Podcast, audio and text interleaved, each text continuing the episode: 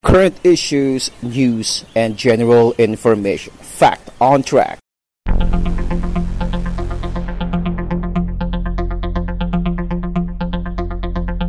Fact on Track sa podcast. Welcome po muli mga kaibigan sa Fact on Track sa podcast. Dito pa rin sa ating YouTube channel na Podcast ni Manz. Ito po muli si Manz. And uh, kung bago po kayo sa ating uh, YouTube channel sa Podcast ni Manz, uh, mag-subscribe po kayo dito. And uh, click nyo po yung notification bell button para po sa latest updates ng ating uh, Fact on Track sa podcast. Fact on Track sa podcast. Bago po tayo mag-umpisa mga kapodcast, pasensya na, ay uh, nakalimutan akong i-on yung, yung mic. So, bago po tayo mag-umpisa mga kapodcast, uh, inaanyayahan ko rin po kayo na uh, mag-subscribe din sa mga YouTube channels itong mga kaibigan natin. Uh, subscribe kayo sa YouTube channel ni Kirk Arcena, ni Richard Azarcon. Yung kay Kirk Arcena featured doon yung mga guitar covers ng uh, ng iba't ibang mga kanta, and then sa YouTube channel naman ni Richard Azarcon ay uh, featured naman doon yung mga dance covers niya ng mga uh, praise and worship songs. And uh, subscribe rin kayo sa YouTube channel ng kanyang pinsan na si Francesca Kabang. Uh, hanapin nyo yung YouTube channel niya na Francesca C. So, uh, ang laman naman noong, ang feature naman nun is yung mga uh, mga motivational, inspirational advices na mula mismo sa Uh, sa Word ni God. So, uh, as a support, ay uh, nandun sa description yung link ng kani-kanilang mga YouTube channels. And uh, uh, click nyo rin po yung notification bell button para po masundan nyo po yung mga updates ng kanilang uh, ng kani-kanilang mga channels. So, support lang tayo mga kapodcast. Fact on Track sa podcast. So, nandito na tayo mga kapodcast sa part three ng ating Chop Chop series. So, um, ito na yung last part natin. So, uh, sa mga nakamiss ng first two parts natin, ang part one ay, ay tungkol kay, uh, kay Hermano Pule. And then, ang ating part two, which is previously lang natin uh, na-upload sa YouTube, ay tungkol sa O G Chop Chop Lady ng nineteen sixties na si Lucila Laluso. So, uh, hanapin nyo po yan sa, uh, sa aking YouTube channel, sa Podcast ni Manz. At uh, ngayon, pag-usapan naman natin ang Chop Chop Lady naman noong dekada nobenta na si Elsa Castillo. Pero bago ang lahat niyan, may, uh, meron akong isang trivia question na ibibigay sa inyo mga kapodcast. So, simple lang sagot dito, true or false. So, ito ang tanong mga kapodcast. Makinig po kayo maigi. May isang chop-chop incident. Total, chop-chop series naman tayo. May isang chop-chop incident na nangyari sa Biblia. May isang chop-chop incident na nangyari sa Biblia. True or false? Ang sagot, mamaya bago matapos ang ating show. So tara, umpisahan na natin to mga kapodcast. Current issues, news, and general information. Fact on Track.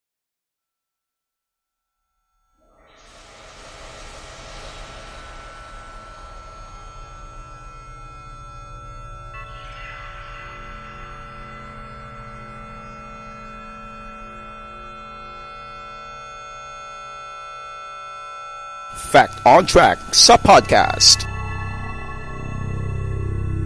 Current issues, news, and general information. Fact on Track.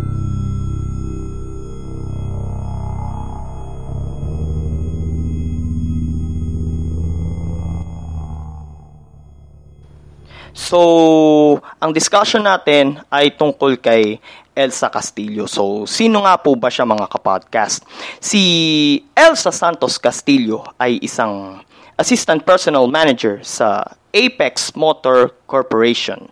Dito ay naging amo niya ang may-ari nito at tubong San Francisco, California sa Amerika na si Stephen Mark Whisenhunt.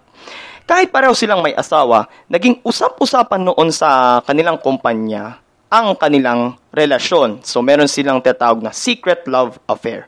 Dahilan para mag-resign sa kumpanya si Castillo noong April nineteen ninety-three.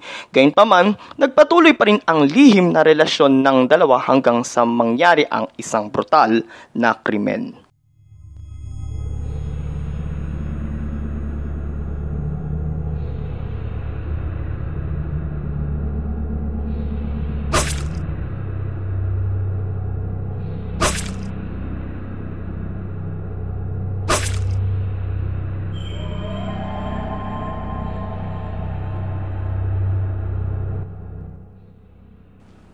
September twenty-fifth, nineteen ninety-three, pinatay at chinapchap ni Whisenhunt ang katawan ni Castillo. Ayon sa autopsy report, nagtamo ng tatlong saksak sa dibdib ang tatlumput taong tatlong, tatlumput tatlong taong gulang na biktimang hirap pagtang twister mga kapodcast. So, thirty-three years old, itong si Elsa Castillo. Ayon sa testimonya ng driver ni Whisenhunt na si Demetrio Ravelo, na nagsilbing saksi sa kasong ito, nagpatulong sa kanyang Amerikano na ilagay sa garbage bag ang mga bahagi ng katawan ni Castillo. At mula sa condominium ni Whisenhunt sa San Juan ay tumulok Tumulak sila papuntang Barangay Pulong, Santa Cruz, Santa Rosa, Laguna at doon tinapon ang putol-putol na bahagi ng katawan ni Castillo. Bago pa niya ito gawin ay napag-usapan pa nila ni Whisenhunt ang tungkol sa loyalty ni Ravelo doon sa Amerikano. Dito na sinabi sa kanya na namatay si namatay na si Castillo, si Elsa Castillo sa bangungot at kinatay pa niya ito. So, doon na nagsimulang mabothered ang driver niya na si Demetrio Ravelo.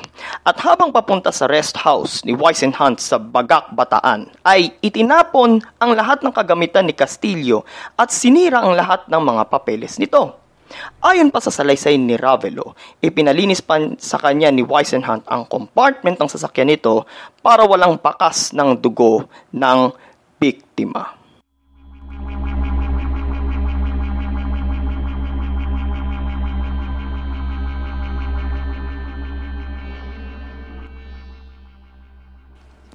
Ayon sa investigasyong isinagawa ng National Bureau of Investigation or N B I, selos ang dahilan kung bakit nagawa ng Amerikano ang karumal-dumal na krimen sa biktima. Napag-awayan kasi nila ang pagdanais ni Castillo na makipaghiwalay kay Whisenhunt at makipagbalikan na sa asawa nitong si Fred.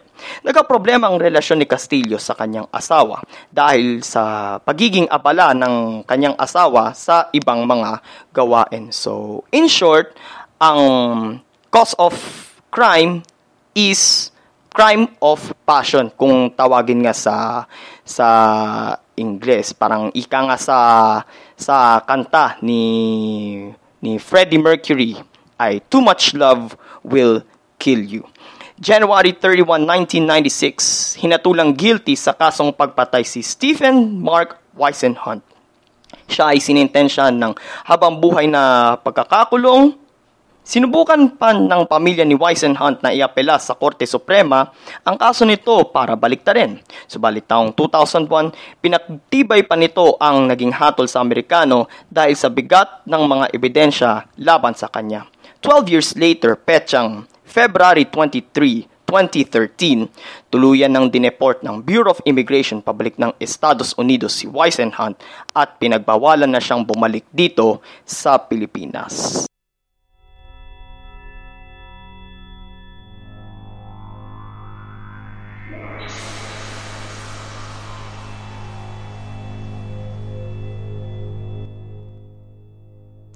So, mabalik tayo sa ating trivia question ngayon mga kapodcast.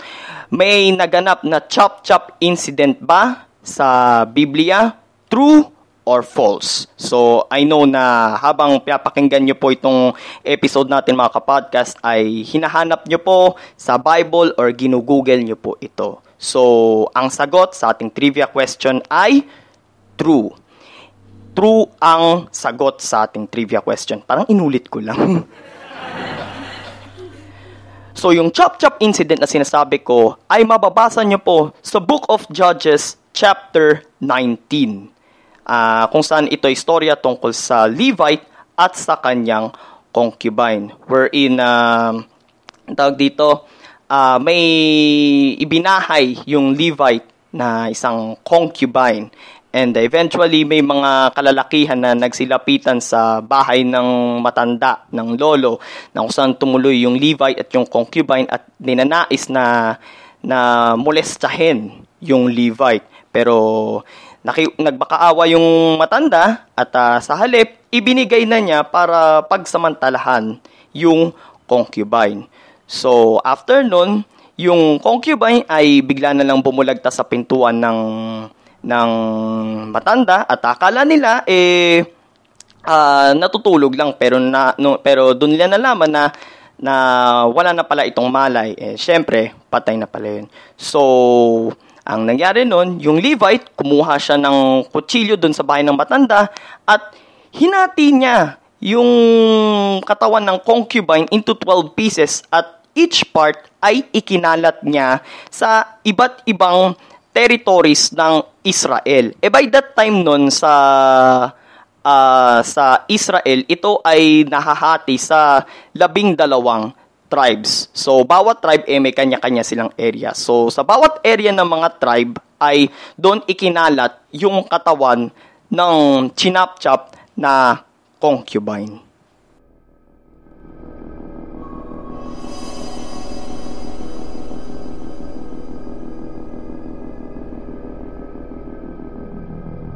Fact on Track sa podcast.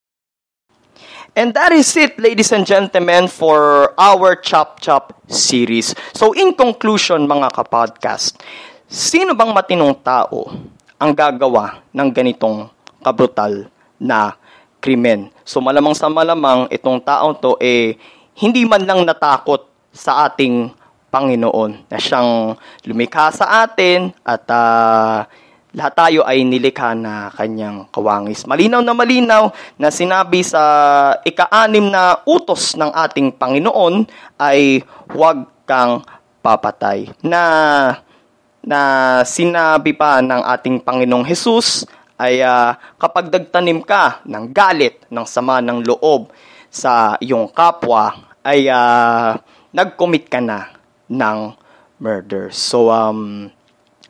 So, uh, isihan po natin yan, kalmahan lang po natin ang ating sarili at ang bawat problema ay uh, napag-uusapan po yan. At hinding-hindi po natin dapat yan idinadaan sa isang marahas at brutal na krimen. So, kung nagustuhan nyo po itong episode natin ngayon mga kapodcast, like, comment, share, and subscribe. Maraming salamat po sa inyong pakikinig sa ating uh, Fact on Track sa podcast at uh, mag-ingat po tayo palagi at uh, pagpalain po tayong lahat ng Panginoon. Ito po si Manz.